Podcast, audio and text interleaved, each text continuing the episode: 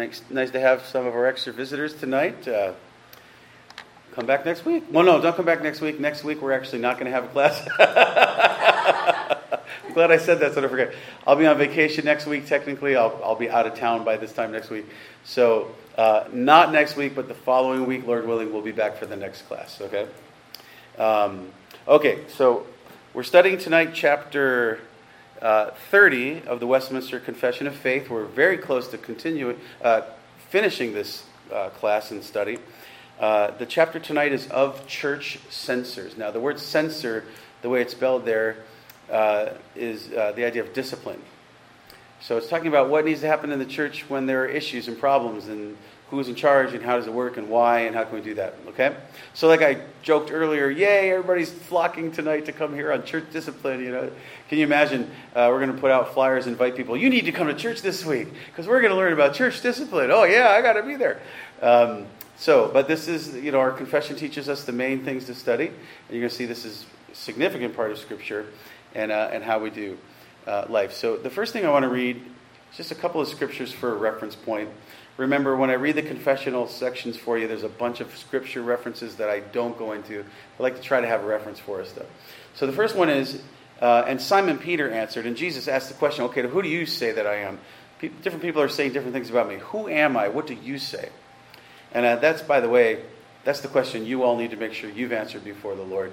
But that's another, that's a sermon, right? Okay, we'll keep going.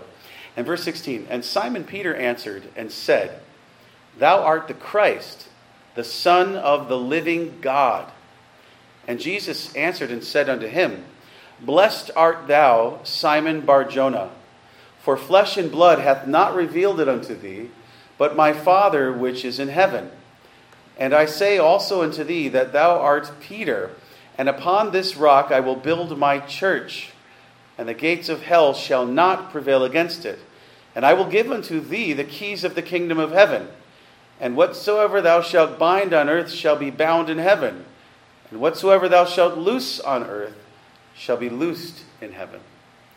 Okay, now I'm resisting the temptation to. Uh, start to address some issues with that text, but it is an important one related to Christ delegating authority of uh, ruling the church. Okay? And now we're going to turn to Matthew 18. I think I want to say starting with verse 17. No, earlier.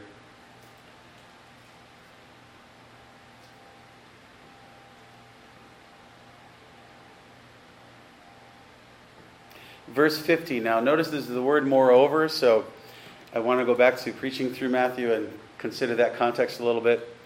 But this is a very important scripture to go to, first of all, with conflict resolution, and secondly, with the officers of, officers of the church working with conflicts or sins or different things when they arise to a place that it can't be a private thing and it's not going away. This talks about how do you deal with problems with others, and then when the leaders of the church have to be involved, and it says when and only when, how that's supposed to happen and what, what needs to be the result. So this is a very important scripture. I think uh, I've heard it said, or maybe I said, I can't remember. Um, it's probably one of the most well-known scriptures and the least obeyed. Okay? Matthew 18, 15.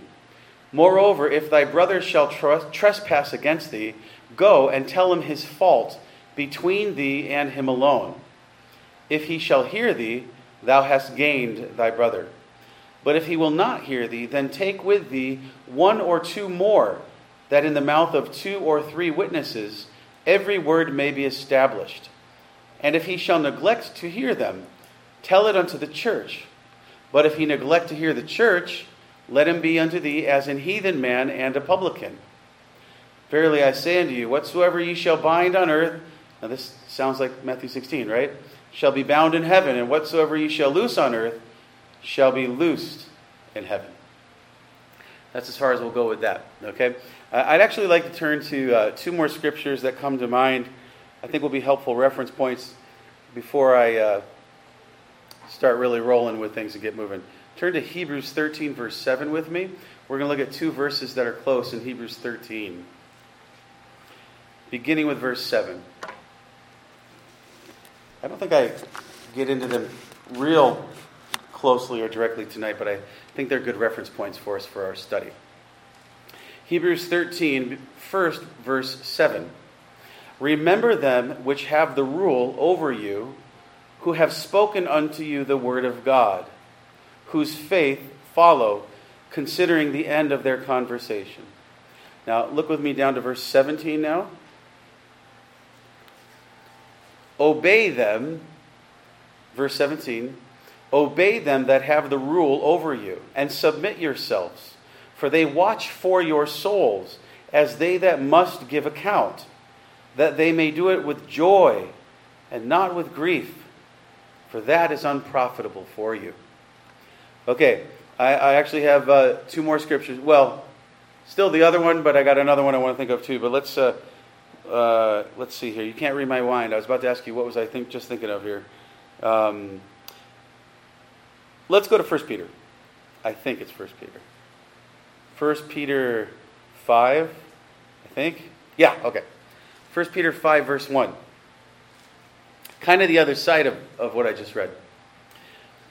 The elders, 1 Peter 5, verse 1. The elders which are among you I exhort, whom am also an elder and a witness of the sufferings of Christ, and also a partaker of the glory that shall be revealed.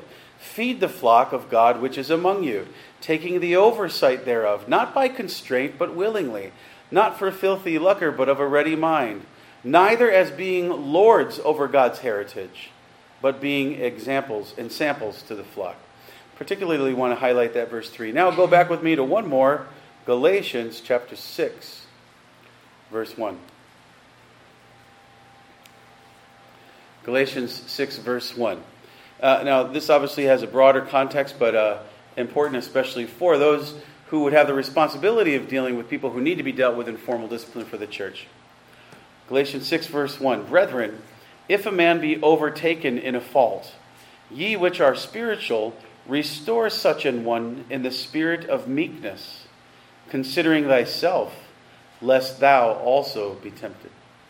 So I'm going to start the study because I got all these things in my mind. So therefore, you know, I'm just going to try to get stick to the script so I don't keep you too long. Okay?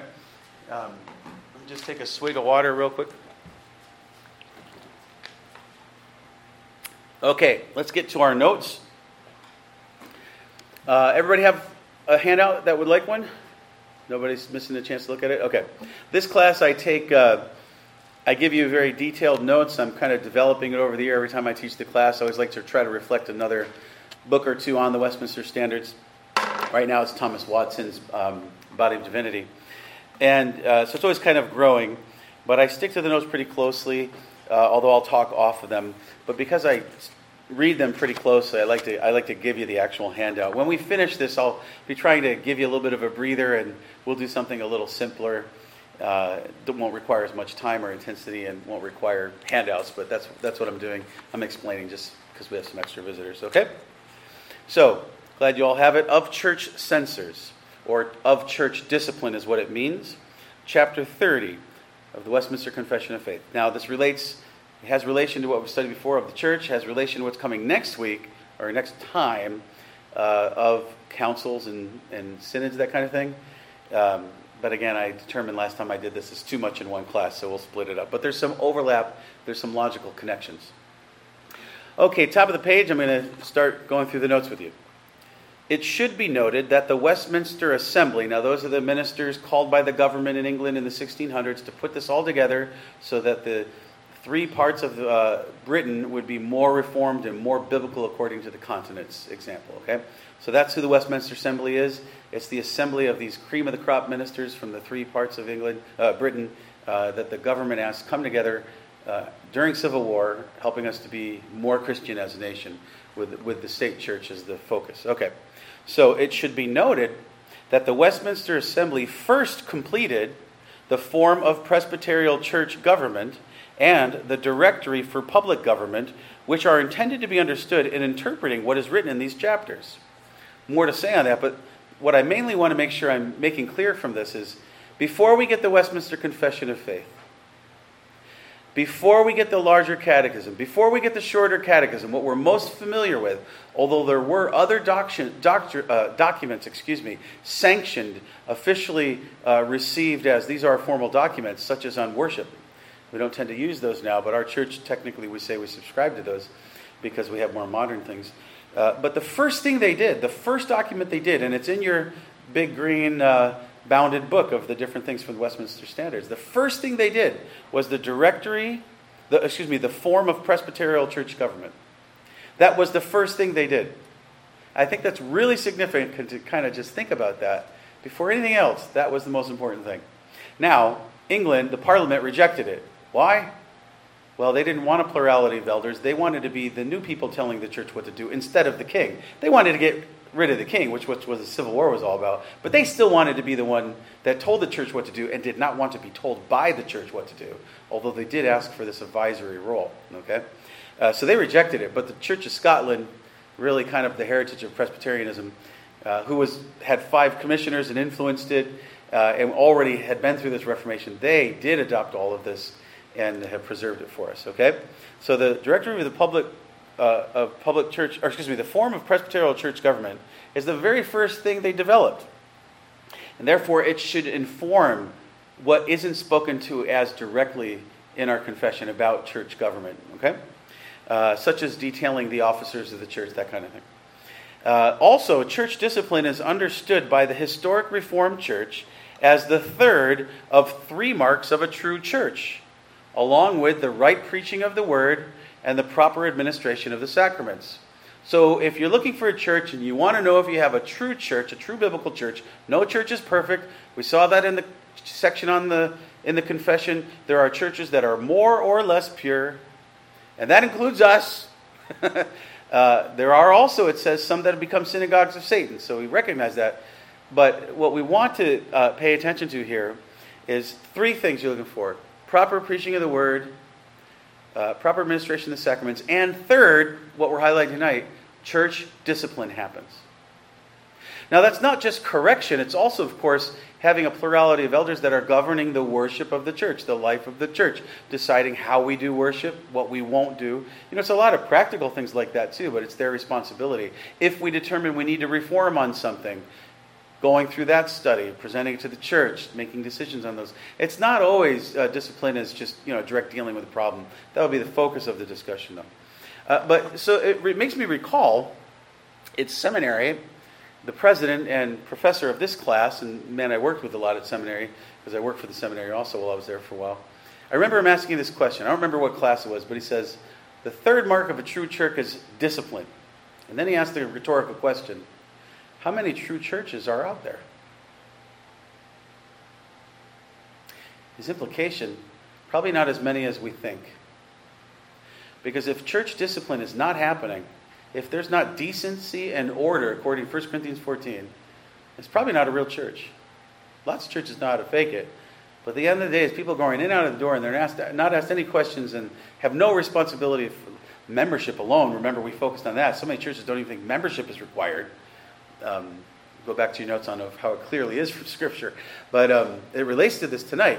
If you're not a member of church, then you can't obey Hebrews 7 and 17 that we look 13, 7, 17, obey the elders. Well, there's no way of really working with someone if they're not formally yoked in covenant because there's no formal way of discipline because there's no, for, no formal covenant together submitting and acknowledging and recognizing these things, these things if it comes up. Uh, that's one aspect of membership. But R.C. Sproul says this, back to the notes. Uh, the classic notion, uh, excuse me, this classic notion of, of the uh, third mark of a true church being that the church does discipline. This classic notion, he says, is one essential characteristic of the true church. It's the presence of a duly established government. And that's the thing. Not just that they govern, but it's an established government according to how it should be. By the way, there's a particular way that God gives in the scriptures to govern the church, by the way. What's it called? Huh? Can't hear you. Well, yeah, but what's that related to? All right, you get the gold star tonight. Yeah, Presbyterianism. That's the true biblical government of the church. Everything else is not scriptural government. And the point is, there is a scriptural government. There's a way God wants his church run. It's called Presbyterianism. That's based on the word presbyteros, for elders, plurality of elders. Okay? A lot of implications. If I could stick to the notes, we'll get to the implications. But uh, th- that alone is something people tend to not recognize. There is a govern. The way the church is to be governed, Jesus has told us a lot about it. Okay. All right, let's get into it. Chapter 30 of Church Censures. Chapter 30, section 1, I'll read for you. The Lord Jesus, as King and head of his church, hath therein appointed a government in the hand of church officers, distinct from the civil magistrate. Now remember, we already studied civil magistrate, civil government, right? So I'm going to avoid commenting because I'll start blabbing on that. But that's been dealt with. And now they're saying the church has its own government, not the same as the civil government. Right there, a lot of people are not happy to hear that in the original context, okay? Uh, but letter A, let me start to explain some things here. This section specifically teaches against what is called Erastianism. And a lot of these names come from the guy's name who was purporting the idea, and in this case, that's the same Erastus. Um, Erastianism, uh, which views the church as a department of the state. Now, remember, we talked about uh, we are establishmentarianisms, and we don't believe in disestablishmentarianism. That means we do believe there should be a state church, and it should be Presbyterian. And that's going against some of the American alterations to our confession, okay? But that's not what is being said here. The church is a separate sphere of authority, working with the sphere of authority of the civil government, both under Christ. It should be a Christian nation. Okay? That's the context of what they're trying to do here. But the problem is, they wanted the church government to be a department of the state. So therefore, the state is the authority. By the way, this relates to why we have disincorporated, deincorporated. Okay? That was required by the denomination we're trying to join, but we made the decision after stud- studying the scriptures. We studied a lot of stuff, which we handed to you and went over in congregational meetings. We were convinced by the theology, and we said, even if we don't join the denomination, we're going to do this because we believe it's most biblical. And that's what we want, right? And most confessional. Uh, but it's, the state does not run the church. We're not an entity of the state. Okay? That's not how we get our existence and authority. Now, Van Dixhoorn explains, back to the notes, Van Dixhoorn explains the contextual significance of what is being said here. Quote, Historically, the very fact of the independence of church government was resisted by both king and parliament. For leaders in the state did not want to be accountable to a leadership in the church. The church is not the religious arm of the state. It is an institution distinct from the state and has its own unique purpose, he says. And of course, its own unique autonomous authority, not autonomous of Christ, but autonomous of the state. Not autonomous in the sense that we don't recognize the state's authority in civil sphere from Christ, but it's its own authority over the church. Now, this is why. You know, you got Mr. Big Shot government official here. Let's say, well, I won't say a certain office, think I'm picking on somebody. Let's say we got some big official uh, person in government as part of our church. But they're doing things that are not biblical. And it's public. We've got to deal with it. They need to be disciplined, so they change who are you telling me I'm boss of you? I'm the president or I'm the whoever, right? I'm the governor. I'm the. You don't tell me what to do. Yes, as far as it relates to the church and your life outside the church has to submit to Jesus Christ. Yes, we do have to tell you what to do. I don't want to be submitting to you, schmuck farmer elder or whatever. You know, I don't want. I don't want to have to do what you tell me to do. Who are you? Because by the way, you don't have to have gone to college or have a certain pr- prestigious job to be an elder. What are the requirements for the elder? You can run your family. Your wife submits to you, and so do your children. You have a godly life, doesn't mean perfect, right? So I remember uh, Dr. Bruce Bickle giving a message. He was talking about when he was a pastor in Chicago, there was a somebody big in his church that people wanted to be elder, and he had to say no. He's not qualified according to Scripture. But they did train to make a fireman an elder because he was qualified, you see? These guys are like, who are you? Tell, you can't tell me what to do. Calvin had this trouble in Geneva. He wanted weekly communion as one example, which probably good to mention considering our study recently. And the, the is it the, not the consistory? I forget what they called it. Um, might have been the consistory. The government essentially they didn't want it, and the government would get in the way of you can't discipline that person. No, no, that you got that person's hands off, you know, because of political reasons. And what's being said here is, no, no, no, no, no, no, no, no. I got to get to the quote by uh, Andrew Melville in a while. If I don't get to it, it's in a footnote, I think. Remind me, okay? Uh, unless it's late, then don't remind me. this is also against, oh, excuse me, we must remember that Jesus is Lord of Lords of all the world and King and head of the church. That's what we try to remember to pray a lot. A lot of times, that's how we'll open or close a, a formal gathering related to government and uh, you know, any kind of meeting that's needing to decide something. This is also against prelacy. What is prelacy? a, a hierarchy of bishops. Now, that's particularly in the Catholic Church. Now, of course, that's the whole problem with the Catholic Church. They want to be the boss, church and state, all in one, right? And uh, but you know, there's this idea of like uh, you know, like Methodist churches, Anglican, a lot of churches. Uh, they could tell me it's time for me to leave, whether I want to and whether you want me to. I'm now telling you that you're going under this other place. It's not a decision making of a plurality of elders the guy at the top gets to tell the guy under him what he's doing, and he does not have a choice. Kind of like maybe maybe the military, for lack of better better illustration. That's a form of church government. It's not biblical, uh, but uh, it's against prelacy. And quote Presbyterianism has its archbishop, and that archbishop is Christ.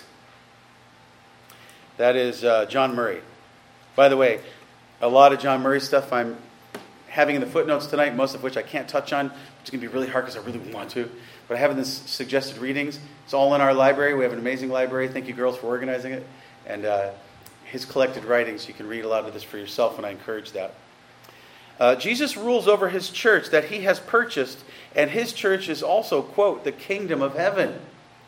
church is the kingdom of heaven, and he's the king of it.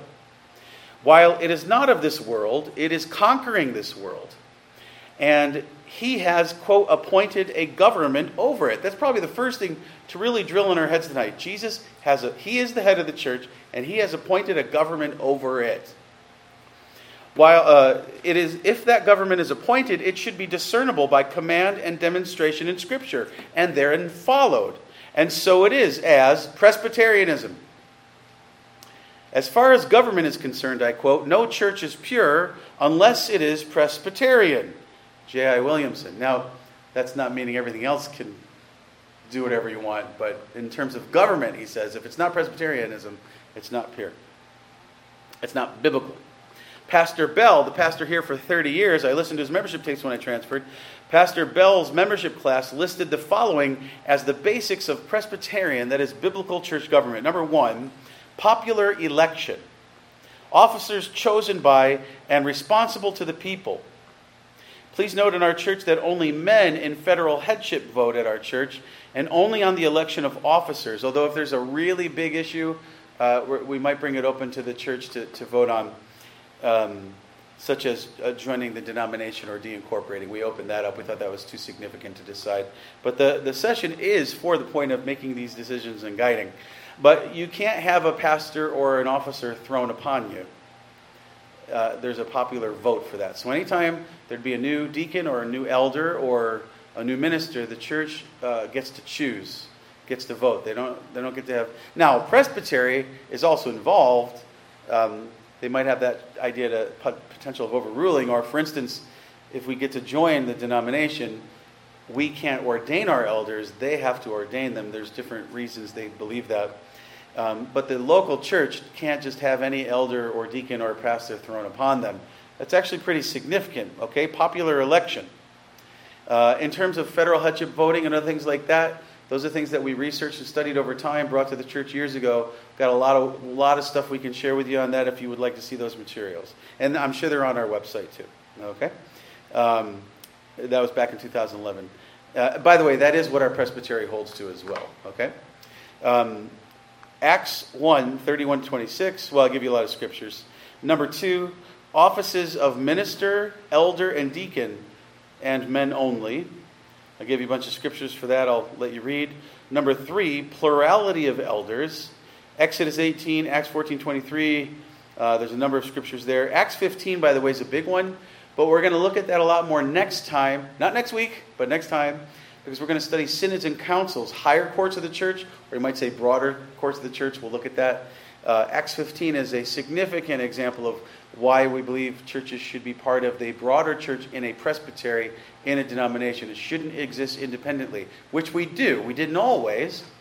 Uh, and we're looking at trying to remedy that, and we've been working on it for years. Okay, uh, but Acts 15 would be a big one related to plurality of elders, but also plurality of elders in terms of different churches gathering together for church councils, okay? And then uh, number four, Pastor Bell points out designation of a person to ecclesiastical office with the laying on of hands. And number five, privilege of appeal or review. you have the right and opportunity, if it's significant, to go to the session, and when there's the broader churches, to go to those higher courts, you might say. Uh, and you'll see, like in the Black Book, the OPC Black Book we use right now, but the BCO of the RPCGA also, um, uh, it has steps for that. It even has forms for complaints. There can actually be court cases. You don't see that much, but uh, and that can be more at a higher level too, if it's you know a presbyter within a denomination kind of a context. Okay. Uh, Charles Hodge describes Presbyterianism negatively and positively as follows, which I think is helpful. So, this indented paragraph uh, Charles Hodge, not A.A. Hodge, which I quote a ton in this, in this class. This is his father. The three great negations of Presbyterianism, that is, the three great errors which it denies, are one, that all church power vests in the clergy, two, that the apostolic office is perpetual. Uh, you know, that's speaking against the Catholic Church and Peter, right? Uh, three, that each individual Christian congregation is independent. Presbyterianism is mainly teaching against those things negatively. The affirmative statement of these principles is number one, that the people have a right to a substantive part in the government of the church. Two, that presbyters who minister in word and doctrine are the highest permanent officers of the church and all belong to the same order. There's no bishop, there's no pope. We're all accountable. Uh, three, that the outward and visible church is or should be one, in the sense that a smaller part is subject to a larger, and a larger to the whole. The power of the church relates, one, to matters of doctrine, two, power to set down rules for the ordering of public worship, three, power to make rules for her own government, four, power to receive into fellowship and to exclude the unworthy from her own communion we'll get into a lot of those details uh, with later questions and answers. In short, bottom of page 203. In short, Presbyterian church government can be summed up as Christ's organizational rule over his visible church by his word and spirit, particularly through the plurality of elders. Deacons report to the elders. Qualified and ordained to do his work. Now, let me touch on something here that I give you mostly by way of allusions, and I have the last few weeks, and footnotes, and a book at the end I'll highlight. Because uh, I won't spend a lot of time on it now. It's too much to cover all these things. But it, it is important. It's a big debate out there. But um, there's three offices in the church, three distinct offices deacon, governing or ruling elder, and minister. Often referred to as a teaching elder as if it is only two offices, an elder, and some of them teach. But the, the standards clearly teach, and by the way, I'll be doing some articles on this eventually. um, I've been asked to do it.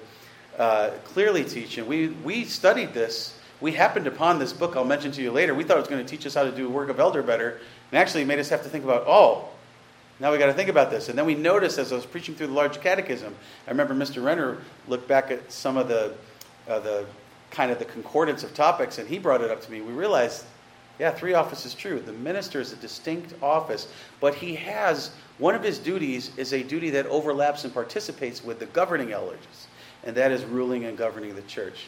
What's particularly important to recognize is the pastor doesn't run the church himself. Okay? The pastor is not the boss of the church. It's often the face of the church. Uh, does a lot of the work on behalf of the session, but the pastor is on an equal footing with the elders in session. Okay? And he can't just make a decision without session. Uh, I think you'll remember Mrs. Uh, uh, Corson. Am I getting that right, Corson? For some reason, I'm always afraid I'm going to say it wrong. You asked a question a few weeks ago, and I said, I can't make a declaration from the mic. I'm Presbyterian. I have to talk with the elders about it, right? I'm not gonna. I'm not gonna do that. I mean, and and sometimes the elders get a little tired of me because I'll come to them with things they think I should just decide on my own. I'm like, no, I think it's important that we talk about and decide this as a as a session together. Okay.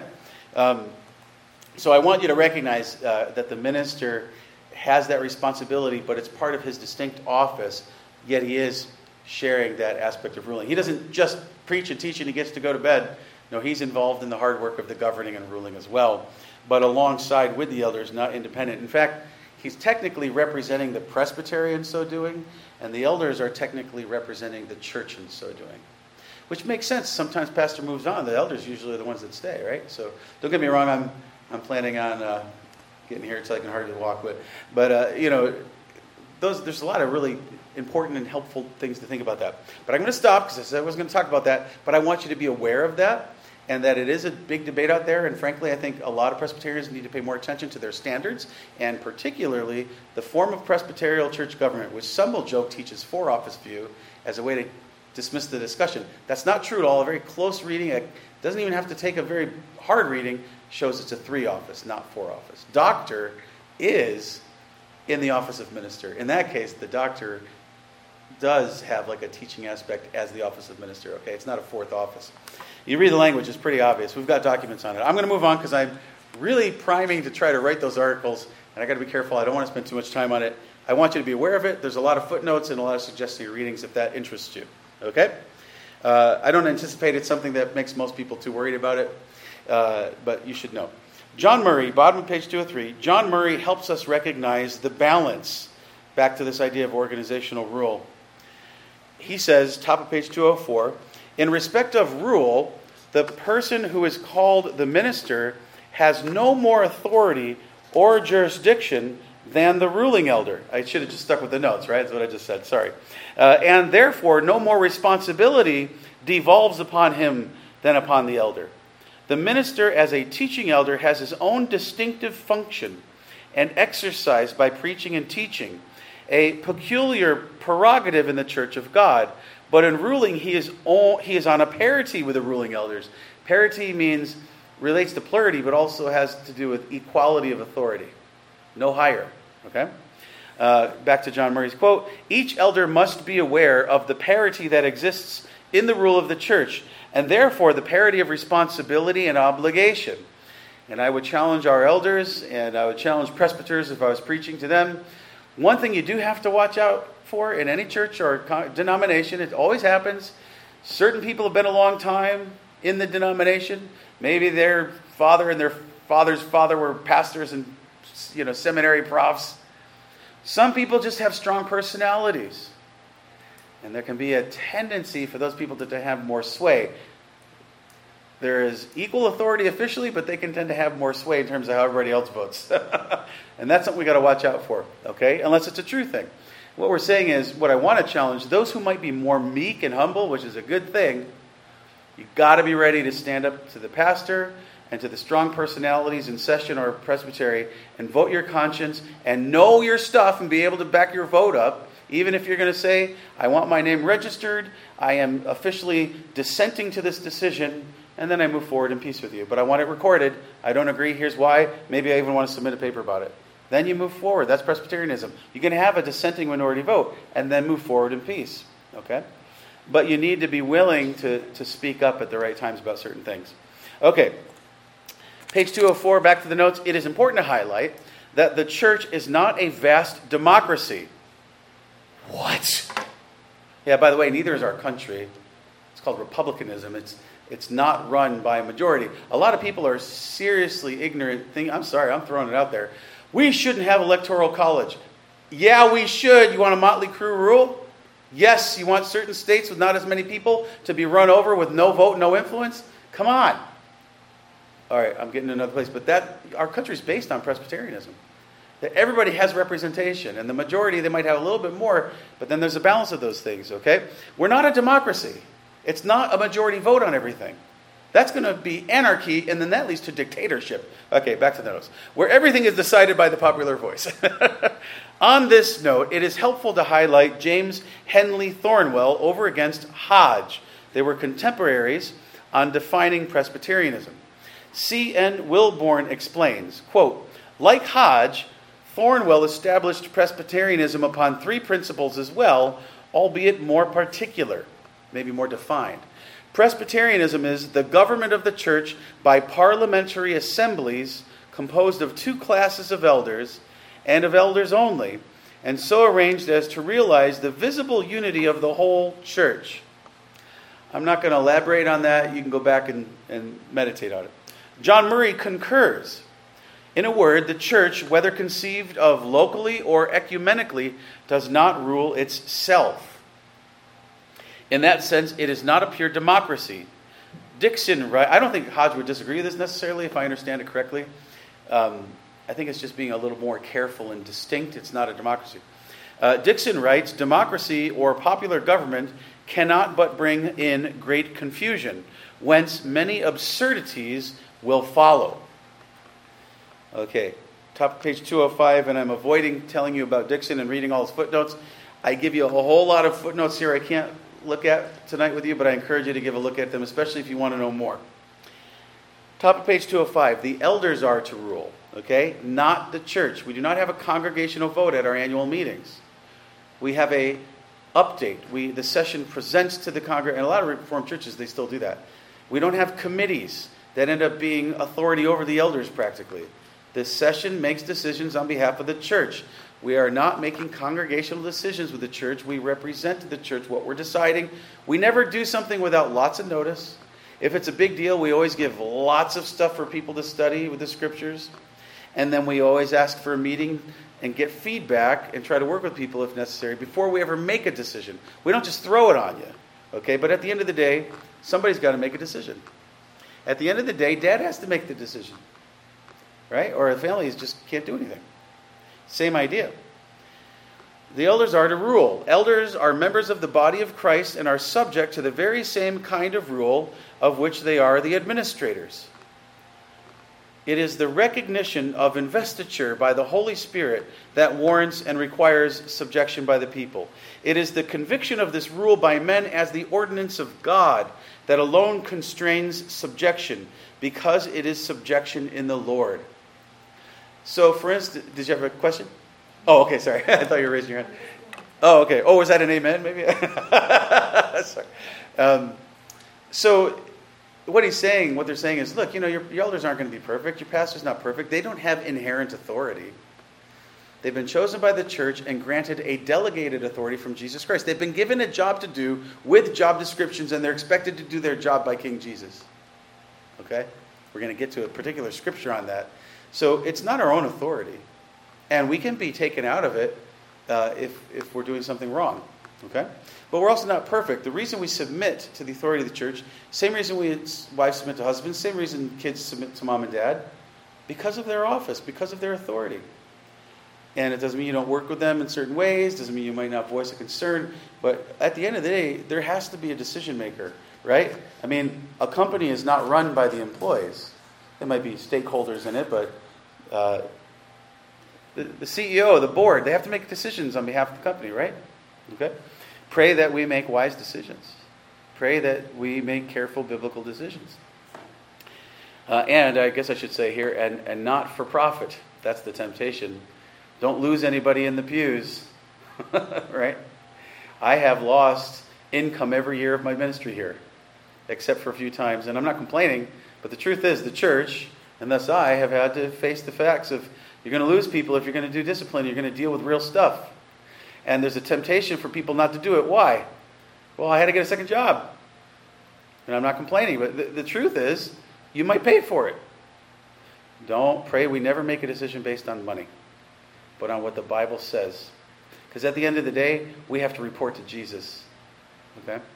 Uh, while the, and by the way, that's the best thing for you all too, to obey Jesus. Uh, while the people are represented and have a right to appeal, the rule of faith and life is the Word of God, not we the people.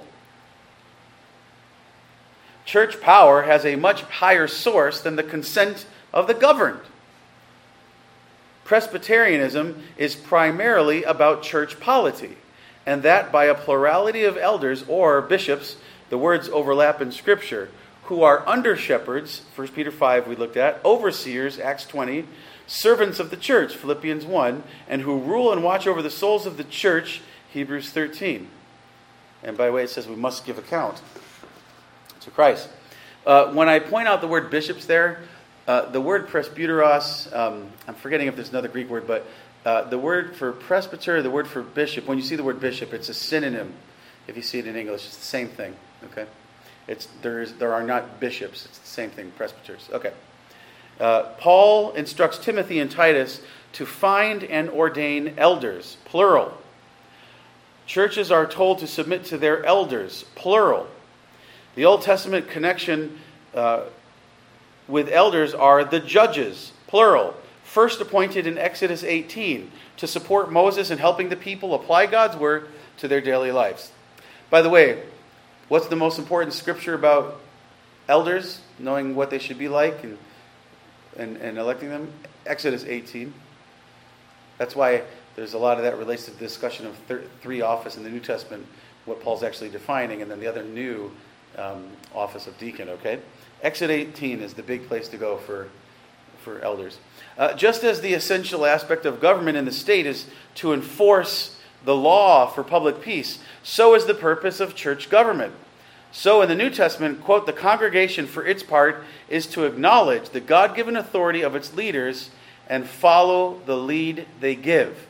Now, I think I give you a bunch of footnotes here. Yeah. If you want to look at number 608, this relates to parenting, by the way. People are afraid of this idea of authority in all spheres of life. What is the job of authority, whether it's in the state or in the church or in the family? The authority is mostly about enforcing the law, which is why we remind our children you are not allowed to hit. Parents only spank, you know. I mean, there's an authority of who can do certain things, right? You're not allowed to speak to that person, and so and so down the street does not have the authority over my child because I'm the dad, you know, that kind of thing.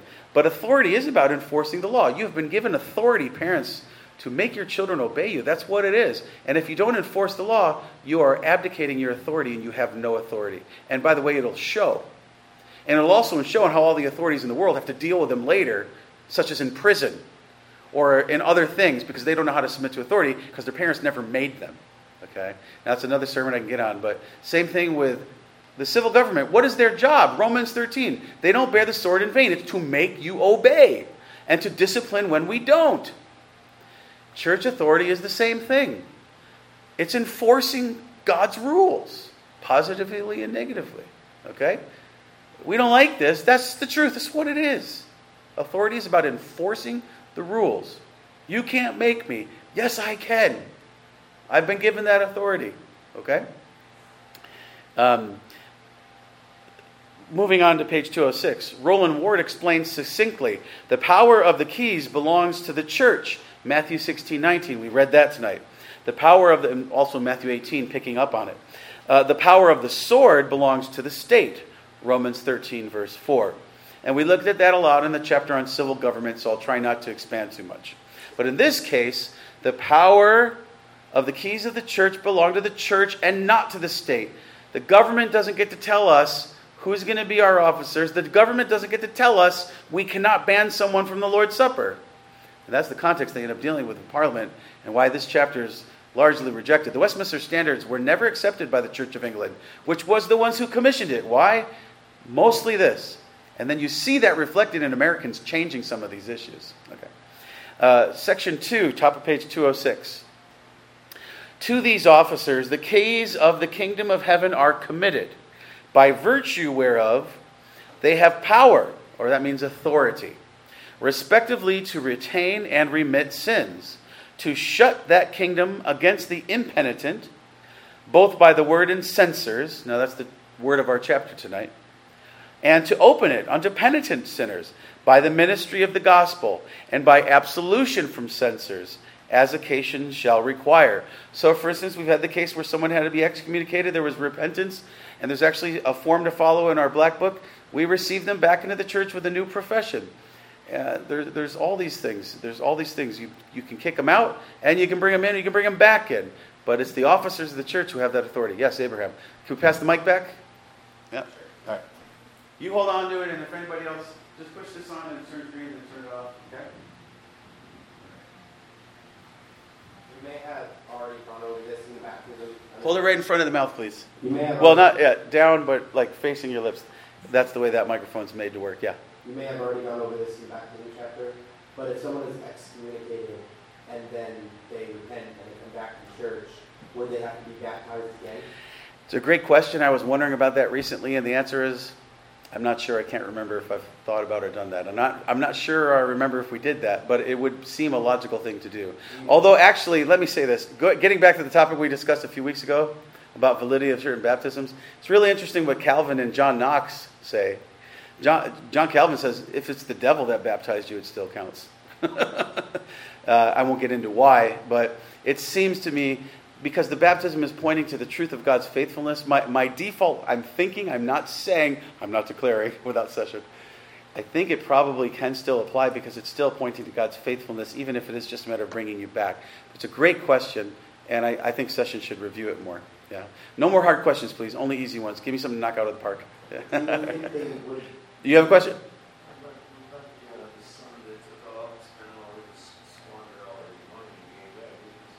Yeah. It's a good question. He's bringing up what about the prodigal son who went squanders money, his father's inheritance. Father takes him right back, right?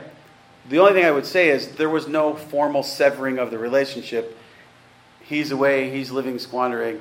He hasn't technically been disowned as a son, but it's a good question. I think that's relevant. Yeah. Yes, do you, do you think they should go through the membership class again? I don't think that's required. No. I don't think necessarily. Why? Is that supposed to be considered a punishment? No, Maybe that's a motivation to behave. Eh? yes, Melissa. Okay. There's one thing that I've kind of seen that um, where it says in the Bible where God turns around and Peter that this is my rock, mm-hmm. and over my church I'll give, you know, he gives him the he Yeah, Peter, right. Yeah, Peter, sorry. Uh huh. And um, I've always, I have a lot of, I always look through it and you know, and I have a friend that usually calls me and tells me to go through the Bible, and I go, yeah. Hmm. And we kind of get into a conflict there. Uh huh. Okay. Oh, by the way, I'm sorry. Can you pass the mic so we can all hear Melissa better, especially with the fan running? Are you comfortable with that? Yeah. Okay, good. Feel free to sing something before you're done too. We like that. Ron loves it. Yeah, especially if it's to him. So, oh, sorry, go ahead. oh yeah, very nice, lovely. Okay. Okay. Well, like like like it says that Jesus gave Peter, right? Uh huh. He Keys to the kingdom. That he can do and undo on earth, and whatever is done on earth will be done in heaven. Yeah. On, yes. On, okay. And I have a thing that I always keep on thinking about that, okay, to me, to follow that perspective is that it doesn't matter. God gave Peter that key. And for us is to follow that same pattern that Peter has always given in his, in his biblical to teach the people. Okay. That that you know that no matter what we do, that it doesn't go passed on to another person, right? It, Peter still keeps is still the keeper of that key. Okay, well, we would be rejecting that if I understand you correctly in the confession as it relates to Roman Catholicism. Okay. okay? Uh, we read Matthew 16 tonight that you're referring to, but yes. then we went to Matthew 18, and now he's speaking to the plurality Okay. And he says the same thing I give you the keys of the kingdom. So, uh, by the way, can I defer to this only because it's a great question? We could spend all night on it. And if you want to, let's go ahead when we're done with the class. I've always said if you want to, we could, that would be a great thing to study. This is what I say though. I preached through the Gospel of Matthew, and I preached on this topic, and I preached on that challenging thing to understand, and I went even narrower as different Reform guys try to try to explain that in different ways, okay? And I'm going to defer to that partly because I'm rusty, okay. but what we're pr- first teaching is Peter doesn't, there's not a succession of the, of the authority from Peter as the priest or the pope. We're, the confession's clearly denying that. But maybe what you're saying then is you're recognizing that there's an authority that Christ has given, it hasn't gone away, and therefore must be respected. Is that actually what you're trying um, to say? Or? Yeah, that's what I'm trying to see. I'm okay. trying to get understanding of it. Okay. Okay.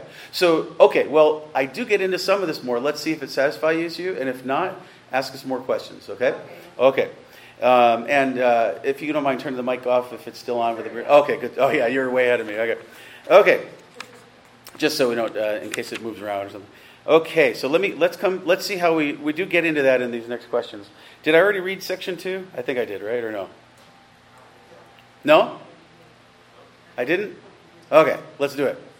Great questions, by the way, and I enjoy it a lot. Uh, to these officers, the keys, of, section 2. To these officers, the keys of the kingdom of heaven are committed, by virtue whereof they have power respectively to retain and remit sins, to shut that kingdom against the yeah I did so read this. But that's let's read it again. Against the impenitent both by the word and censures and to open it unto penitent sinners by the ministry of the gospel and by absolution from censures as occasion shall require. But I couldn't remember you couldn't remember so good we read it again? Okay let me explain so here's the kings of the kingdom being discussed more directly although not inherent but derivative means it doesn't come from within me it comes from it's given to me as an assignment right uh, to whatever the officer is uh, yet the officers of the church have not been given simply figurehead leadership. And that feels a little bit what you might have been asking about. It's real authority, it's real leadership, okay? It's not from them, it can be taken away depending on the situation, but it's real. The keys of the kingdom of heaven committed to them represent stewardship, and this is government. That's Ward commenting. They actually have a job to do. And by the way, I would say more than anything, I think a lot of sessions need to hear this. You actually have a job to do. when I go to Presbyterian meetings, it's funny how often an elder will give a report and lament about how these other churches who ought to know better, nobody does their job. They're not doing what they should be doing with discipline things, makes it impossible to try to work with someone because all they have to do is run to the church down the road. It's funny, Carl Trueman says, you know what has really messed up church life and discipline and authority? The automobile. I can just drive to the next town now, no problem. Whereas it used to be you were pretty accountable to the town you lived in, right? So, anyways, uh, you have a job to do. Do your job. It's not easy to do your job. It's not easy to be a father if you're going to do it right. It's not easy to be a mother if you're going to do it right. Do your job. And uh, that is namely in terms of ruling, discipline positively and negatively. Quote, the power belongs to them to say what is lawful and what is unlawful in conduct, and what is right and what is wrong in belief it is their right and duty to impose censures or discipline and to absolve from the same as occasion may require. Is a church officer puffed up with a sense of his power and importance? Let him rather be bowed and burdened with a sense of his responsibility. That's green. And by the way, when I read that, I felt that I could almost picture my elders. Mm, I tell you what, if it's a burden, you know, that's why Hebrews 13, 17 says, look, Submit to the elders who have the rule over you. Don't, don't make it something that uh, causes them a lack of joy, right? And it won't be good for you either. So there's self interest in it. But don't make it such a difficulty for them to have to be elders, work with them. It's not easy. If you're doing it right, it's a, it's a heavy burden. Uh, Green warns that this power must be administered. Quote, Church officers have been remiss in not applying the power of the keys to keep the church pure in its faith and in its morals. As a result, the church has suffered much loss of prestige and power. What's one of the biggest reasons the church is a joke to the world? Because we don't discipline. We have no authority anymore. We don't do what we're supposed to do. People go around doing whatever they want, living whatever they want, call themselves Christians, and it's just a joke. But that's because we let them. Again, this power of the keys is entrusted and not innate. The actual power is in the keys, not in the person holding the keys. Berkhof explains Christ exercises his authority by means of his royal word. While it is true that Christ exercises his authority in the church through the officers, this is not to be understood in the same in the sense that he transfers his authority to his servants. He himself rules the church through all the ages. But in doing this, he uses the officers of the church as his organs. They have no absolute or independent, but only a derived ministerial power. So you could see it this way. It's very important to remember, first of all, Jesus is still the one running his church. So, you know, you can feel like you're going against the officers, but it's actually Jesus. That's why in Matthew 18, he's actually talking about discipline when he says, Where two or more of you are gathered in my name, there am I in the midst of you. Meaning, giving an authoritative stamp of approval to the discipline that you have to decide to do. Okay? That's actually what it's talking about. He's the one walking in the midst of the lampstands, right, in Revelation. He's the one making decisions. So Jesus is the one who's actually the only one still governing you. But he's not here presently. And he can't be ubiquitous. That goes to the Lord's Supper, too. He can't be everywhere at once in the, in the flesh. So he has hired managers. And you could see the officers as the key. But Jesus is turning the key. Okay? It's always his authority. It's not the officers. But don't dismiss the fact that it is the authority of Christ turning the key. Okay? This is against Roman Catholicism, which teaches Peter received Christ's power and has handed it down through the popes in what is known as apostolic succession. So they're actually denying that. Rather, it is an authority derived and entrusted from uh, Christ and his church to be administered, like the turning of a key, by his ordained officers in each generation of the church as they are governed by the word of God. It is noteworthy that neither Paul nor Peter were leading the deciding in Acts chapter 15, but they did carry out the orders. If you'll give me just one second, please. This mic stand's driving me nuts tonight. All right, behave yourself. It keeps knocking my recorder all over. I, I fear the. Thinking of Mr. T. I pity the fool. Sorry, I didn't mean that of our listeners. I, f- I feel bad for those listening. They're probably hearing all this noise tonight. My recorder keeps moving. I had to move the mic. Sorry for that. Okay. What we're seeing at the end here is it's a good point. Peter and Paul, those are the main guys you think of in the church, right? Authority, leadership. We see, though, Paul challenges Peter and Peter changes, right? So there's an example of Peter. Peter makes mistakes he starts going back to the kind of circumcision thing, and Paul says, I challenge him to his face. Now, keep in mind, I'm sure he did it appropriately, but he did. Peter's not beyond correction.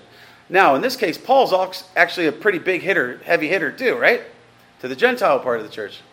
But when you go to Acts chapter 3, the Council of Jerusalem, which we point to as the example of the broader, perhaps you would say higher courts of the church, by the shared authority of the plurality of churches with the plurality of elders, Peter and Paul are taking orders, they're not giving orders.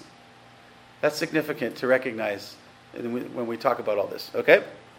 Section 3, thanks for bearing with me here. Bottom of page 206.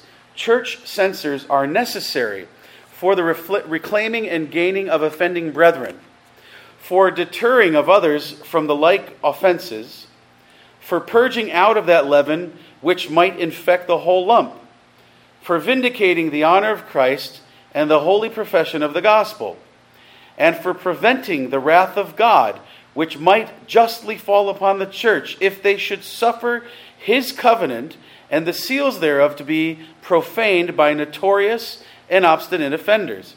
That last part I'm going to want to remember when we get to Revelation chapter 2. The, the wrath of God might fall on us. Okay? Self preservation, if nothing else. Vindication of Christ ought to be our main concern, right? Okay. Top of page 207. Church censures, that is, formal disciplinary measures, are necessary. The goal is always repentance and restitution, quote, reclaiming and gaining the sinner to Christ and his church. Still, censures or formal discipline are not only for the benefit of individual offenders, but for the honor of Jesus and the safety and testimony of the whole of his body. Quote, when the church tolerates open and obstinate sin, its witness to the saving power of the gospel is gravely compromised. That's Wayne Spear.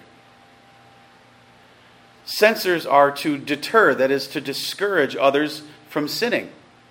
And purging out, so like I said, a lot of times, I forget when I said this recently, but I don't have to spank that much. They just have to know that I will. Uh, once in a time, I have to remind them I will by doing it. Most of the time, all I have to do is, do you need a spanking? Sometimes I have to start leading them to the bedroom. Okay, okay, okay. You know, you know. And as Mr. Renner says, you don't wait for the third, fourth time, because they'll always wait for the third, fourth. You know, they need to know it's going to be quick and swift and done. By the way, then you're not playing all these psychological games and guilt trips. It's done, it's over. They know, yeah, I don't want that. Even little Gideon, I've hardly touched him, but and very softly, but I can say to him right now, Do you need a spanking? He's at an age where it doesn't always work. But do you know what he does sometimes? He goes, shakes his head and goes, No, no, no. And then what does he do? He starts behaving. By the way, he's my sixth child. I know what I'm talking about, folks. Let me share the story of Olivia once when I got her to behave in church at one and a half, okay? Um, but uh, the, the point of it is it's to restore them, it's to help them obey. But if they don't, then you got all this stuff going on where nothing, nothing makes, nothing's happening, nothing makes any sense. Do whatever you want. There's no real authority, there's no real organization, there's no order. 1 Corinthians 14 God is not the God of confusion. And so we are to do everything decently in order. And there's a reason that people obey the speed limit. I thank the Lord a lot of times when I see a police officer on the corner because you know what? I'm going too fast. And you know what? I realize I could kill someone. I'm going too fast. And I slow down because I don't want to get a ticket. But then I thank the Lord not only for protecting me, but protecting others, which is the point, right? So there's got to be a place where authority is exercised or everybody's in danger. And the church is a joke. Uh, as we are a covenant people, uh, I don't know if I read this. Censures, oh, yeah, I did. Uh, as we are a covenant people, we, are, we affect each other in our covenant relationship with God. Consider Achan's effect on Israel, Joshua 7. Church discipline is Christ ordained means of preserving pure unity that witnesses to Him. We make Jesus look like a joke when we let everybody do whatever they want. And the Bible, which tells us how to live, we clearly doesn't matter. Why do people disobey the Bible? Because they're allowed to. That's why. To neglect keeping house is to have a filthy and broken home in danger of being condemned and with temporal judgment. Quote, lack of church discipline is to be seen for what it really is not a loving concern, as is hypocritically claimed, but an indifference to the honor of Christ and the welfare of his flock. When error and sin are left alone, they will spread. It's true with children in the family, it's true with the church, it's true with the state. Do we have a problem with rising crime and all kinds of issues? Why can people shoot up people in supermarkets and schools and malls and movie theaters all the time? Because they can get away with it. And then they can have a lifetime in prison being taken care of because we'll pay for them to do that when they should be executed for it, which is what used to happen. There are plenty of churches that will never deal with your sin. They usually turn into the synagogues of Satan. Again, I'm ref- referencing what they've said earlier, which is quoting Revelation. Quote When men fail to properly exercise or administer the keys, that is, preaching the word and disciplining by the word, Christ gives them to others. By God's grace, this church will not lose the keys for lack of use. I want to say Christ gives them to others gives them away to someone. And by the way, it's often self discipline. Most people don't stay for discipline, by the way. They just leave and they don't answer your phone calls and they don't answer the emails and they don't show up for meetings. They just leave and they never communicate with you because they can find another church down the road doesn't ask any questions and could care less if they're under discipline. It doesn't matter. And some of them, oh yeah, we'll make you an elder, by the way, for serious sins too. Uh, but uh, here's the thing: they go other places. A lot of times, they leave the church. They leave the visible church altogether. Now, just like with anything, we don't deal with our children for many, many years. They don't leave house right away, but eventually it's where they got to go or they leave and it's a mess. Same thing with the church. It may be that it's a generation or two later where there's a cleaning of house by Jesus and there's a huge exodus from the church because of what was never dealt with for decades. By God's grace, this church will not lose the keys for lack of use. Durham writes As theologians say, excommunication is added to confirm God's threatenings, as sacraments seal the promises. Ward soberly comments excommunication is relatively rare in Presbyterian circles, particularly in the 20th century. It is too rare, he says. He says there ought to be more excommunications. Why? Not because he revels in it. And Durham warns it shouldn't be too common. But he says the problem is this should be happening more than it does. Compared to church history, all of a sudden everybody's really holy and there's no church problems? He also shares a helpful anecdote by the well known pastor R.M. M'Cheyne to demonstrate the importance of church discipline. Now, you know who McShane is. He's really well known for being particularly godly, a Scottish minister, particularly strong preacher, and there were many conversions under his ministry. And I think he only lived about 30 years old. But he had such a powerful ministry that we know his name, even though he only lived to 30. That being said, and considering what we tend to only think about with Robert M'Cheyne, listen to what he writes here. When I, and by the way, they opened the book I'm going to reference later, the opening introduction to the book by James Durham, work on church discipline. They open with this quote Robert M'Cheyne. When I first entered upon the work of the ministry among you, I was exceedingly ignorant of the vast importance of church discipline. I thought that my great work and almost only work was to pray and preach. But it pleased God, who teaches his servants in another way than man teaches, to bless some of the cases of discipline to the manifest and undeniable conversion of the souls of those under our care. And from that hour, a new light broke into my mind, and I saw that if preaching be an ordinance of Christ, so is church discipline. In fact, he says, I noticed that through church discipline, some people were converted. Because it's a witness to itself. Van Dixhoorn writes, Discipline is alarming. Yeah, go figure. It's not happy. It's not pleasant. We don't like it, which is why authorities don't choose to do it. I don't want them not to like me. It's supposed to be alarming. It's to make you feel bad and not want the bad consequence anymore. It works a lot of the time. Not perfectly, we're sinners, but it's supposed to be alarming. It's, I mean, we're not talking about spanking you, by the way, in church. But, you know, if you have to be called uh, to some kind of discipline, nobody likes it. It's, it's uncomfortable for all of us. It's supposed to be. Acts 5 1. Huh? Acts 5 1. Acts chapter 5 1. Right. Discipline, continuing the quote by Van Dixhoorn, focuses the minds of disciples and often discourages them from following the pattern of an offender. Censures help us avoid following the wrong people down the wrong path. God has a preventative purpose to discipline. We are to keep what is holy from those who act like dogs and pigs in the church. Matthew 7 6. God is displeased with churches that tolerate sin. And by the way, that's not just bad behavior, that's bad doctrine. That's teaching that contradicts his word and blasphemes him. Further, Packer rightly highlights that the New Testament clearly shows that judicial correctives have a significant place in the maturing of churches and individuals. Not only does it save people, it helps strengthen the church and helps people grow. Strong preaching without strong ruling amounts to emptiness. Quote, failure to discipline guts the preaching. On that note, threatens to gut our churches. Excuse me, I forgot to say God, Christ. I'm going to quote that in a minute. Christ threatens to gut our churches if we fail to exercise church discipline. So, first of all, uh, Engelsma is saying preaching without discipline guts the preaching. It's kind of like kids say, oh, yeah, yeah, yeah. I know you say I'm supposed to do this, but you're not going to make me.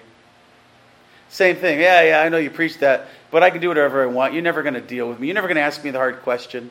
Session's never going to deal with something. We'll look the other way. And then it guts the preaching. It's a joke. On that note, again, Christ threatens to gut the church. Revelation 2, 14 to 15. I would like you to turn there with me, okay? It's too, uh, it's too powerful to ignore, and it's uh, kind of the basis of the whole book by Durham I'd want to reference to you later. Revelation chapter 2. And uh, by the way, I did teach the book of Revelation a number of years ago. And uh, so I've, pre- I've taught. It was a lecture on Wednesday nights. That was a long, lot of lecture notes everybody bore with, too. But it's Ron's fault because Ron Renner asked for it. So, well, he didn't ask for the manner of teaching, but he asked for the subject matter. Um, anyhow, I tried to be very thorough, so it was long and detailed. Anyways, you can go to our Revelation lectures on sermon audio and hear me get into this a lot more, okay? Uh, Revelation 2 14 and 15. This is Jesus speaking to the church of Pergamos, I believe it is, right? Uh, be, but I have a few things against thee. Oh, I commend a few things, but I have a few things against thee, because thou hast there them that hold the doctrine of Balaam, who taught Balak to cast a stumbling block before the children of Israel, to eat things sacrificed unto idols, and to commit fornication. So hast thou also them that hold the doctrine of the Nicolaitans, which I hate. Now, actually, I should have said through verse 16 Repent, or else I will come unto thee quickly, and will fight against them with the sword of my mouth. By the way, one of the other churches he's speaking to, if you don't do what I say, I'm going to kill your children. That'll get our attention, huh? That's Jesus. I always say people think we're possibly too uh, stern or corrective. I say, have you read the letters to the churches of Asia by Jesus? I'm sure you would fire Jesus. I mean, he is. I'm not saying that we can necessarily always reflect everything about it, but Whew. and here he says, I'm coming at you. What? I'm going to fight against you with the sword of my mouth, which is the word of God, right?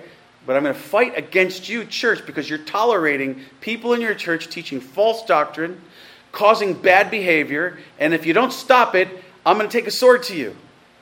And that word of my mouth is probably going to be cutting some fat off. And by the way, you can go to Hebrews, is it chapter 4, verse 12, I think. For the word of God is sharper than any two-edged sword, discerning between the thoughts and intention, thoughts and intents of the heart. Well, I just skipped half of it. Sorry. You know the verse. I'm gonna. If I try to do it right now, uh, I won't be able to do it till I get home in the shower. I have it memorized mostly. But it's a two-edged sword. The word of God. It discerns the thoughts and intents of the hearts. It's going to reveal the truth. It's going to deal with the truth. And Jesus says, if you won't deal with it, then I'm going to have to deal with it. But if I have to get dealing with it, you're going to wish you dealt with it. The same thing like when mom says, wait till dad gets home. Do I need to call your father? Because if you don't submit to me, wait till your father gets home, which is why they run and hide, right? You know, higher sense of authority, I'm going to deal with it. You don't want daddy to deal with this, you better submit to mama. That's the idea. You don't want Jesus to come down hard on you, then you better follow those he has put in authority when he's not home. Pretty serious. All right, I'm starting to preach. Let's get back to the notes here. Uh, okay. Revelation 2 14 to 16 is the theme of James Durham's book, The Scandal of Undisciplined Disciples. Uh, and I'm going to point that out in the suggested reading tonight. There's some footnotes from him. Uh, I won't talk too much about it. Uh, Durham does state here's some things from the book, which isn't printed yet. I'll tell you why, but I'm sharing from it. Um, Ministers and elders need to be faithful in this if they want to receive Christ's commendation on the one hand and avoid his sharp reproof on the other. And that doesn't mean just them, it means the church. It is therefore no wonder that the devil is so busy trying to oppose church discipline or undermine it. Failure to exercise scriptural church government and discipline is very advantageous to Satan's kingdom and very detrimental to Christ's. He says the devil wants discipline not to happen. Same reason he wants it not to happen in families. Same reason he doesn't want to have it in, happen in state. Because we're sinners. We're natural born sinners. We tend to sin. And correction is part of how God keeps us from making it worse than we could. His Christ's kingly mediatorial office, subduing his enemies, keeping them from doing worse than they would. Section 4, a lot more could be said, but I'm going to move on. For the better attaining of these ends, the offices of the church are to proceed by. Now, here's what you're supposed to do. That's all kind of the doctrine of it. Here's what you're supposed to do in practice. Uh, but it's reflecting scriptures. There's a steps to it. You don't just jump to the cr- most uh, difficult thing. You slowly start one place. You're hoping for repentance, so you don't have to get. Just like we scold our children, might get longer, louder in our voice with them. I don't want to have to spank you, right? You, you try not to get there right? Okay. Here is the order of discipline for offenses. It is more drawn out in the OPC Book of Discipline, in the Book of Order, uh, censure and restoration, degrees of censure. Uh, that is, they have more steps that we do defer to to follow, just to have extra slow down. It can take years usually when you're dealing with someone real difficult because you're just wanting to go slow. You're praying for repentance. You want to be able to say you did all you could. Um, so we use the OPC Black Book. We've always used it. We're deferring more now to what I reference, uh, the RPCGA's Book of Church Order, because we're we've been in affiliations relations for years. We turn to them a lot for advice in handling disciplinary cases. Um, so we're using that a lot now too.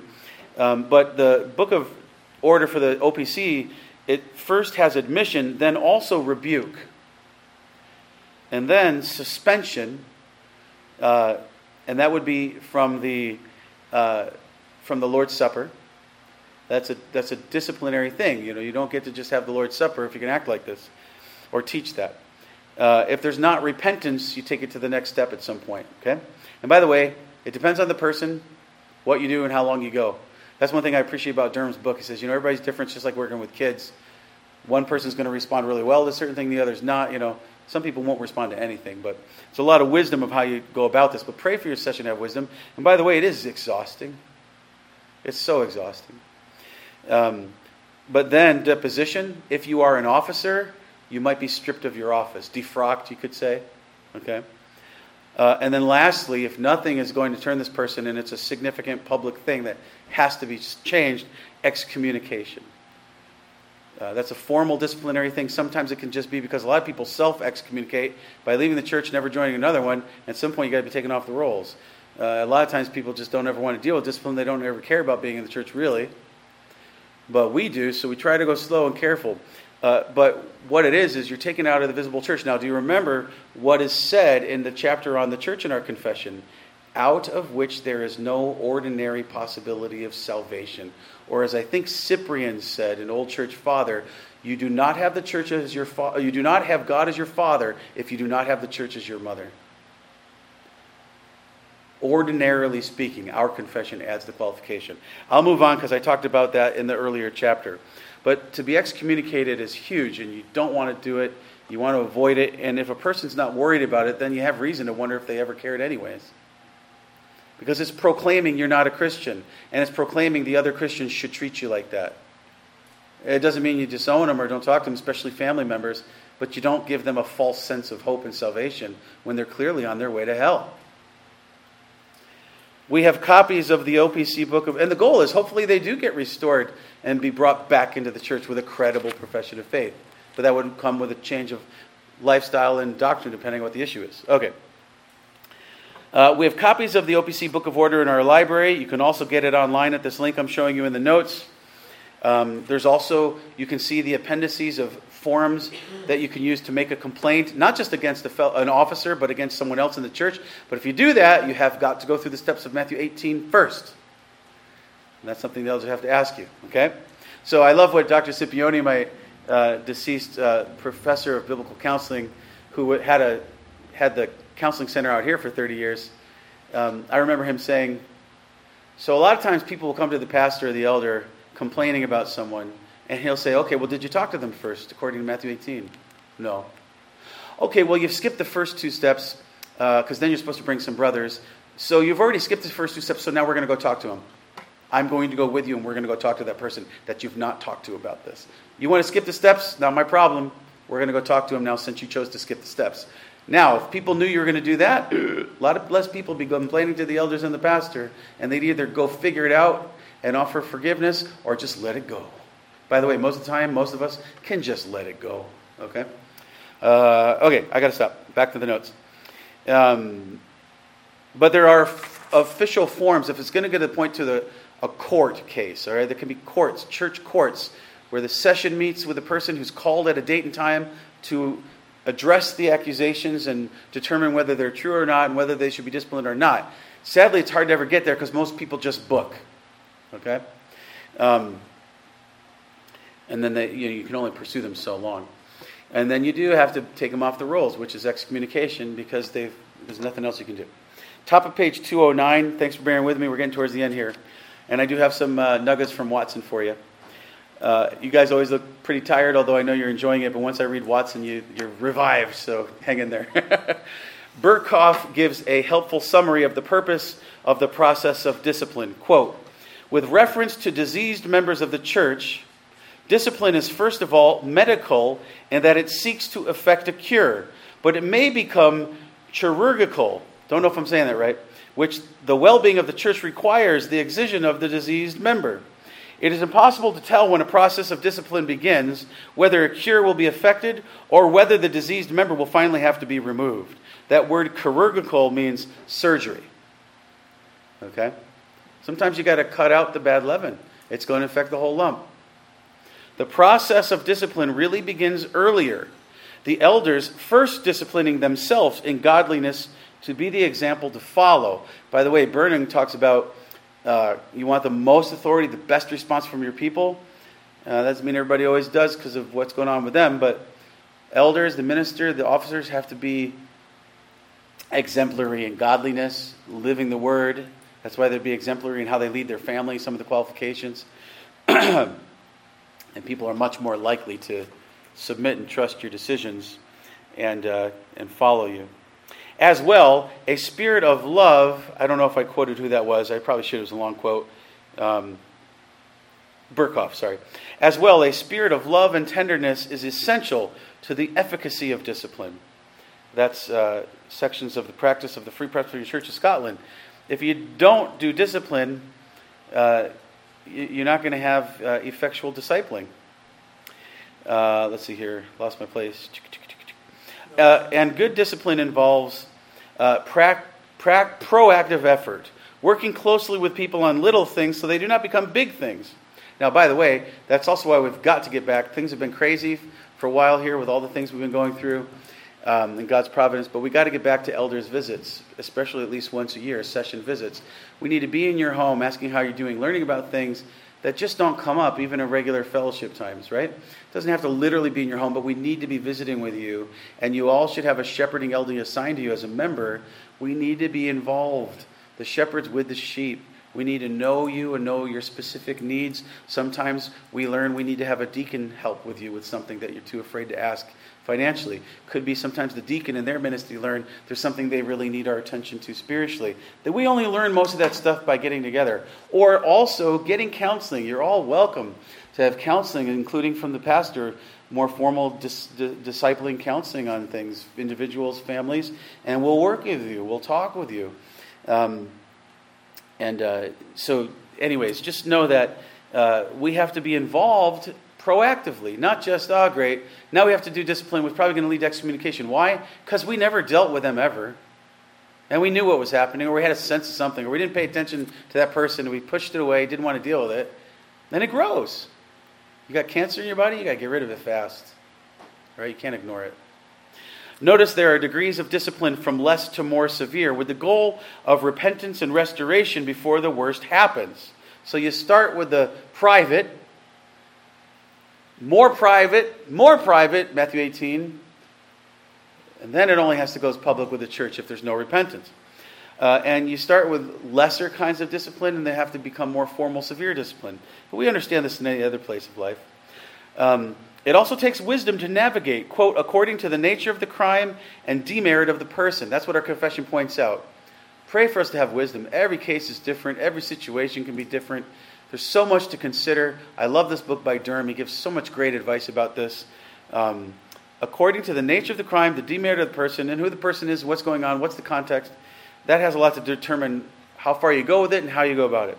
Keep in mind that when you yoke yourself to the church in membership, you are submitting to Jesus Christ and his authority over you, and he exercises that loving leadership over you through his appointed elders. Now, I've shared with you at the beginning, you will sign queries. You will take your vows before God, your membership vows or oaths before the church, and there's like five or seven things that are basic to every church. And you're saying you're submitting to the Westminster Standards as teaching the scriptures and submitting to the government of the church. And you agree that if there's any uh, problem with doctrine or behavior that's significant, that you will submit and work with the church to work it out. It's funny how almost never, in my experience, that has any weight to a person when you appeal to that vow before God. We've even had some people in an email try to preempt us and say, "Don't." And by the way, don't ask me to. Don't bring up my vows. Well, do you remember the chapter on oaths and vows in our confession? That's a big deal. All right. This is why it is good that God ordains the plurality of elders. You are not at the whim of one bishop or one pastor. While you should be careful not to speak against an elder, 1 Timothy 5:19, you may appeal to the session if one might lord his office over you, 1 Peter 5:3. Durham has some other comments worth noting in closing. So I'm sharing some things with you. I'm in the process of reading now. Uh, this is a great book. By the way, elders, I'm going to ask that we get to it as soon as it's published. I think you're going to be glad. It is the duty of ministers and elders, he says. It is the duty of ministers and elders to discipline those who have caused others to stumble. Since this is so, it is also the duty of those who are disciplined to submit, and the duty of the church to acknowledge these decisions. Hebrews 13, verse 17. Who fumes most at church authority? Uh, before I continue, because this is good stuff, but he kind of transitions. It's the duty of the officers to do church discipline. It's the duty of the members to submit to it, repent, be brought back to the word, be brought back to the truth and good behavior and doctrine.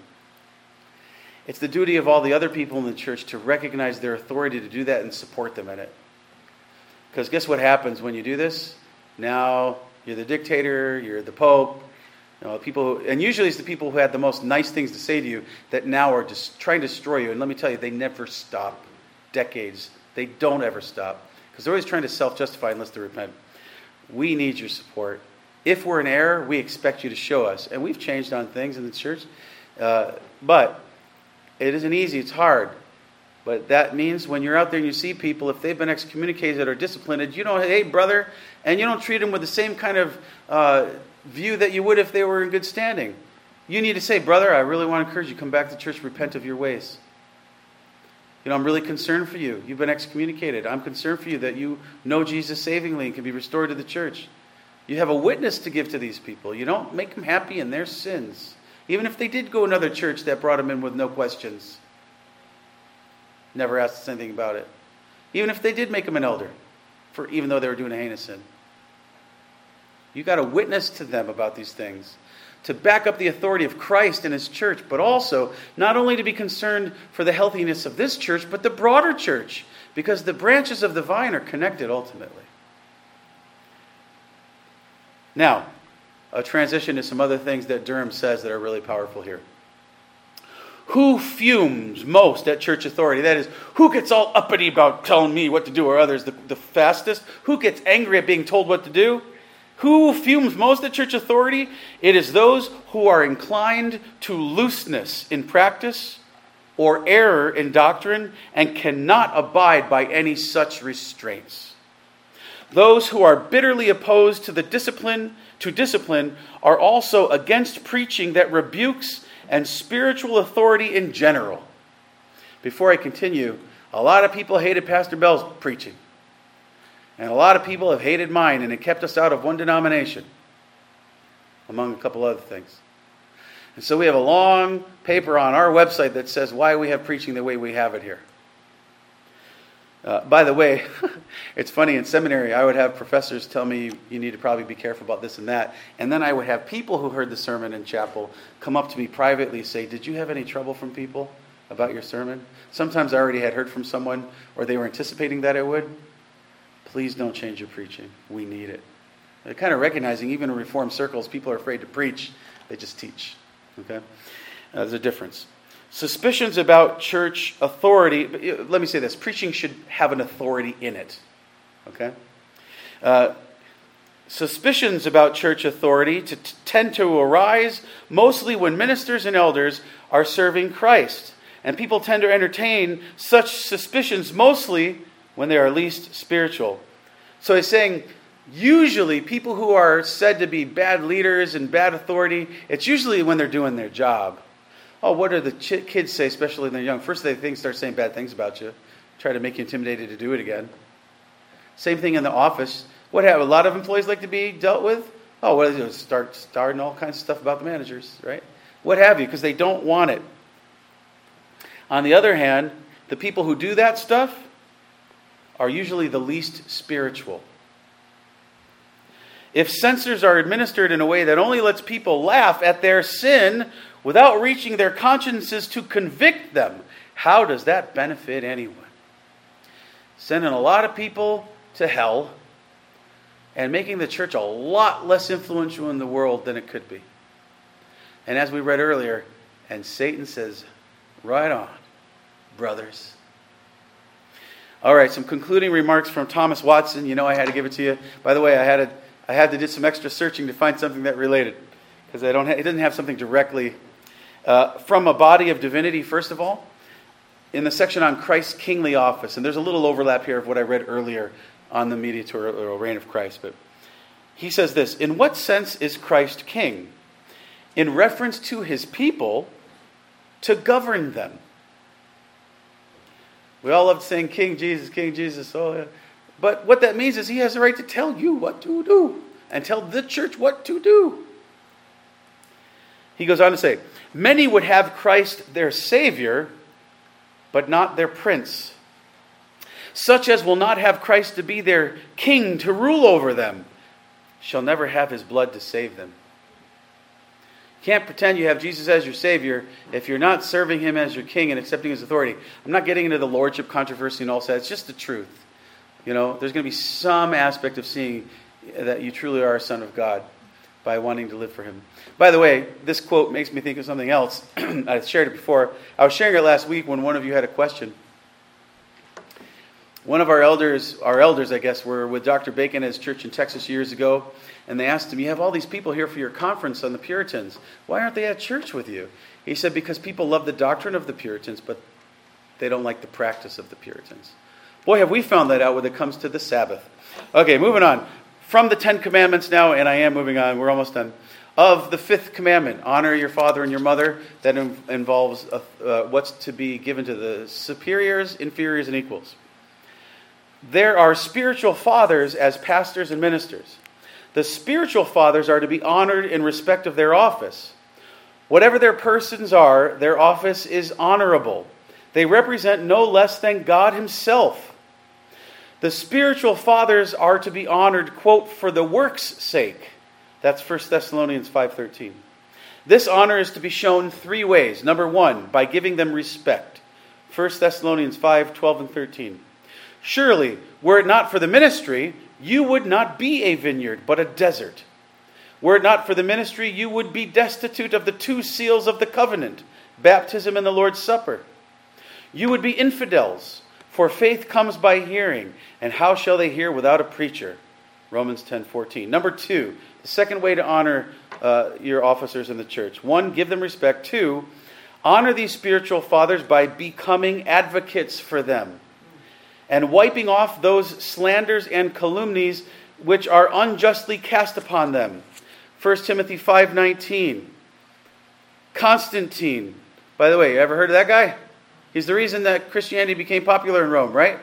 Oh, I know he had a lot of issues. That relates to other topics we've talked about. But Constantine, he says, was a great honorer of the ministry.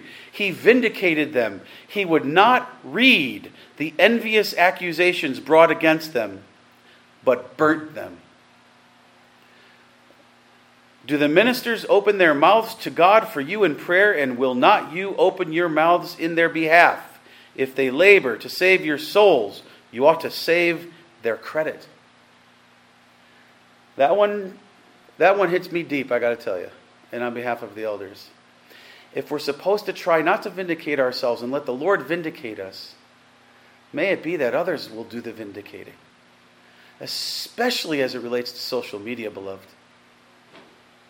That's where most people go. If you're ever in a place where your people are being spoken against, just like a family member, you speak up for a family member. You speak up for your father. Whatever you know happens that, you know, you know, behind the scenes, he's your father. You want to honor him. And if you know they're doing the best they can and they're working hard to honor Christ, and they're not perfect, but they're serving earnestly and we're all trying to grow together, speak up for your officers. Burn any letter or email or whatever. Don't give a phone call to someone who wants to destroy them because they're trying to justify themselves. That's all it's about. And by the way, it's not about you. They'll chew you up after they're done with you. They don't care about you, they'll pretend they do but they're only caring about using you for them. By the way, I'm not criticizing any of you for anything, just in case you might be worried about that. I'm not asking anybody to read between the lines. But over the decade and almost, well, not quite half yet, these words resonate. Number three, how do you honor? Honor them by conforming to their doctrine. The greatest honor you can put upon your spiritual fathers is to believe and obey their doctrine. A thriving people are a minister's crown. You cannot honor your spiritual fathers more than by thriving under their ministry and living upon the sermons which they preach. And as much as I just emphasized that last part, this part resonates with me the most. What does John say? Nothing blesses me more than to see God's children serving Him and obeying Him. Right? Nothing blesses a father or mother more than they see their children obeying and learning and willfully wanting to do better, right? Nothing's more a blessing. And you know, when your pastor and your elders are governing the church according to the scriptures as guided and held accountable to by the Westminster Standards, let me tell you something. When you have a question, you're never a burden. That's the favorite email for a pastor to get. I got a question about the Bible, right? In practice or doctrine, Uh, you know, I could use some help. Can we get together for discipline or discipleship? Excuse me. Yeah, well, discipline if you need it. We'll, we'll talk. But d- d- discipleship, if you need something, there's nothing more encouraging than to be working with the flock and to help them grow, standing upright, white, clean wool, brighter light to the world, more impactful salt to the earth, drawing more people to come and worship God in heaven. You're never a burden. And that is the greatest thing that resonates the most. When you guys love the word, and let me say, like, you know, that's what I feel we have here. We have a special church. I mean, just even these Wednesday night classes, I love the questions. Uh, I, I, love the discussion. I love the earnestness and the excitement. Uh, I mean, we're studying a lot of stuff in great detail, and you guys keep showing up for it, and you keep smiling, especially when I bring you Thomas Watson at the end. And with that, I'm done. Before I close, let me just point out to you the first thing recommended and suggested reading The Scandal of Undisciplined Disciples Making Church Discipline Edifying by James Durham. Uh, that's a book I've been asked to actually give an endorsement on the back cover for with Heritage Reformation Books, and uh, they're uh, in the process getting ready to publish that. They've broken it up into four. It's actually one volume. They've broken it up to four. I'm asked to do number two. And I, I want to read it before I do an endorsement, but it's great already. And um, it was all one book written in the 1600s. And by the way, I don't know if I have, yeah, look at the full title 1658, a treatise concerning scandal, the dying man's testament to the Church of Scotland. That's reflecting the truth that he was dying when he wrote this, and it's long. Before he died, he was trying to get this done. He knew how important it was. I'm dying, but I'm trying to write this book before I die about how to deal with scandal. And this particular volume, broken out, is a couple hundred pages on discipline. And he thinks it's that important, okay? Uh, so I recommend that to you once it's up. Um, you can also, he's basing that on Revelation 2 14 to 16, which I mentioned. And uh, you can see my mention on that, Only Jesus is Lord, on Sermon Audio. I'll give you the link. I say a couple things there. Uh, the form of Presbyterial church government, I highly recommend. It's very short.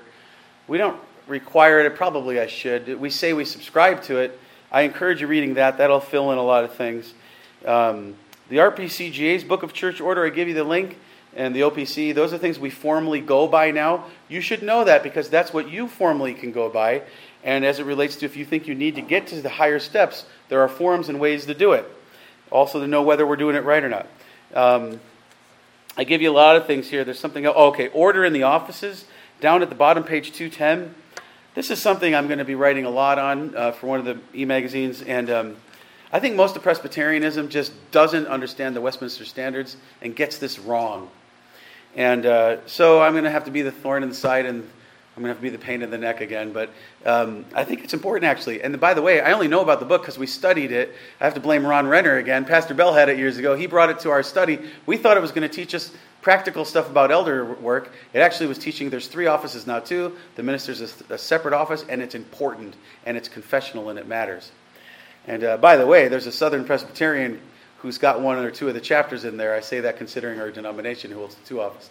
But um, the Dutch Reform, they don't seem to have, they seem to get this right. They doesn't seem to, I don't know why Presbyterians mess this up. I have my theories, but you'll probably stone me if I keep talking on that. But I, I definitely want you to know about this. It's an important topic that we have an official position on, and we are absolutely sure we're representing the Westminster Standards. Most people who represent the Westminster Standards are going to tell you there's only two offices. The pastor is a teaching elder of that governing office, and then there's deacon. There's not three. It matters. I won't get into it. Uh, there's some classic stuff here. What I want to draw your attention to down on page 211, and I'll stop. Uh, by the way, all this stuff's on our website and a lot more than I'm sharing with you here. Uh, I wrote about three or four articles on church discipline a while back as I was requested for a series. And uh, unlike a lot of series, people didn't pick all these op- article options. So I said, okay, well, I'll write on that also. wasn't one of those topics people wanted to write on, so I wrote a bunch of them based on what I was assigned because uh, other people wouldn't take it. But, anyways, you'll see those four links and you can see the title in it of what it's about. Uh, those you can look at online. And then uh, our sermons, I give you three or four sermons with the, with the links. You can just search them on Sermon Audio, but couple of sermons where we've, where we've dealt with this topic. Okay? Sometimes that's exegetically as it came up, usually, and then sometimes just kind of a topical sermon. Uh, all those collected writings of John Murray at the bottom are in our library. I encourage you to look at them. And then uh, next is chapter Oh, I think I have is 30. It should be chapter 31.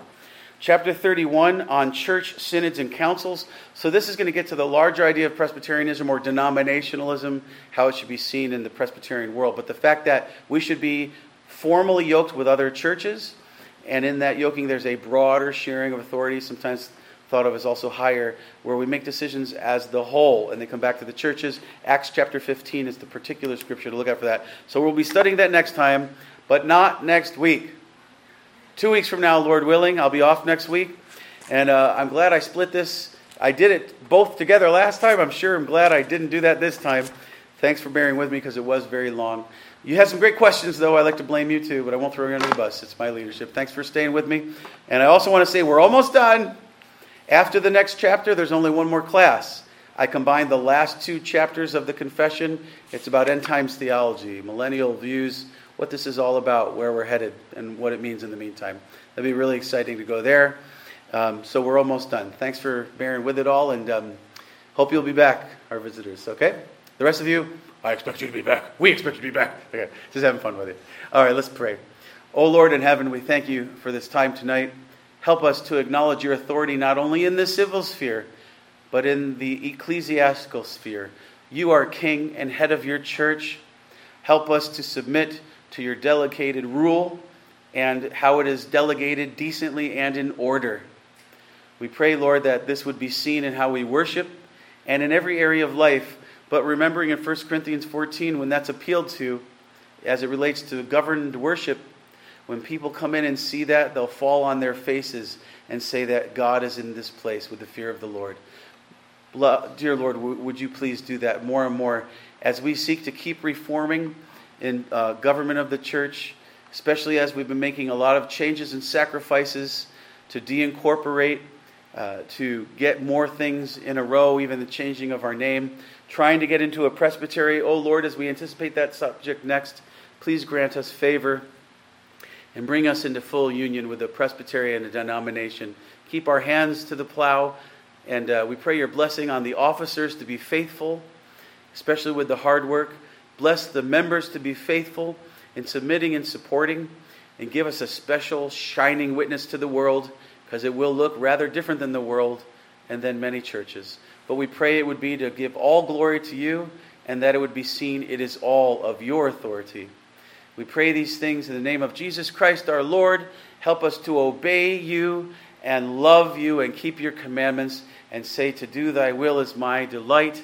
And when we might need to be reprimanded or changed, let us be like David, who had a heart after God, who in Psalm 51 wrote a whole psalm about repentance. Lord, help us to be also like Josiah, who was known more than any other king for leading in repentance. Let us be working with one another, O Lord. Let us be patient and forbearing with one another. And uh, help us to have great wisdom when there are times where it needs to take higher steps. And we pray, Lord, for those who have had to be disciplined in the past who have self disciplined, especially some who have been excommunicated. We pray and beg you, Lord, that it would ultimately lead to their repentance, to conversion, to true salvation, and to be brought back into the visible church and under your authority and guidance, even if it is not with ours. We pray ultimately it would be doing that, that it would still vindicate your honor and authority, and that it would keep our church holy and growing spiritually. For growth is much more important to be in how we live for you than it is in numbers. Though we pray you would see fit to add to our church daily such as should be saved and sanctified under your guidance and authority, your discipleship and your discipline. Help us to obey the Great Commission and bless it to be fruitful, O Lord, to make disciples of all nations, teaching them to obey all that you have commanded, baptizing in the name of the Father, and the Son, and the Holy Ghost, and trusting you indeed will be with us even to the end of the age. We pray these things in Jesus' name, and all your people said, Amen. Thanks again for staying late. We're almost done with the series, and we'll do something nice and short and sweet uh, coming on. And uh, if I don't, you can throw stuff at me, okay? Just not tomatoes, and uh, you know, not a dead fish or a shoe. Maybe a candy bar. That'd be good. Okay, you are dismissed. Have a good night.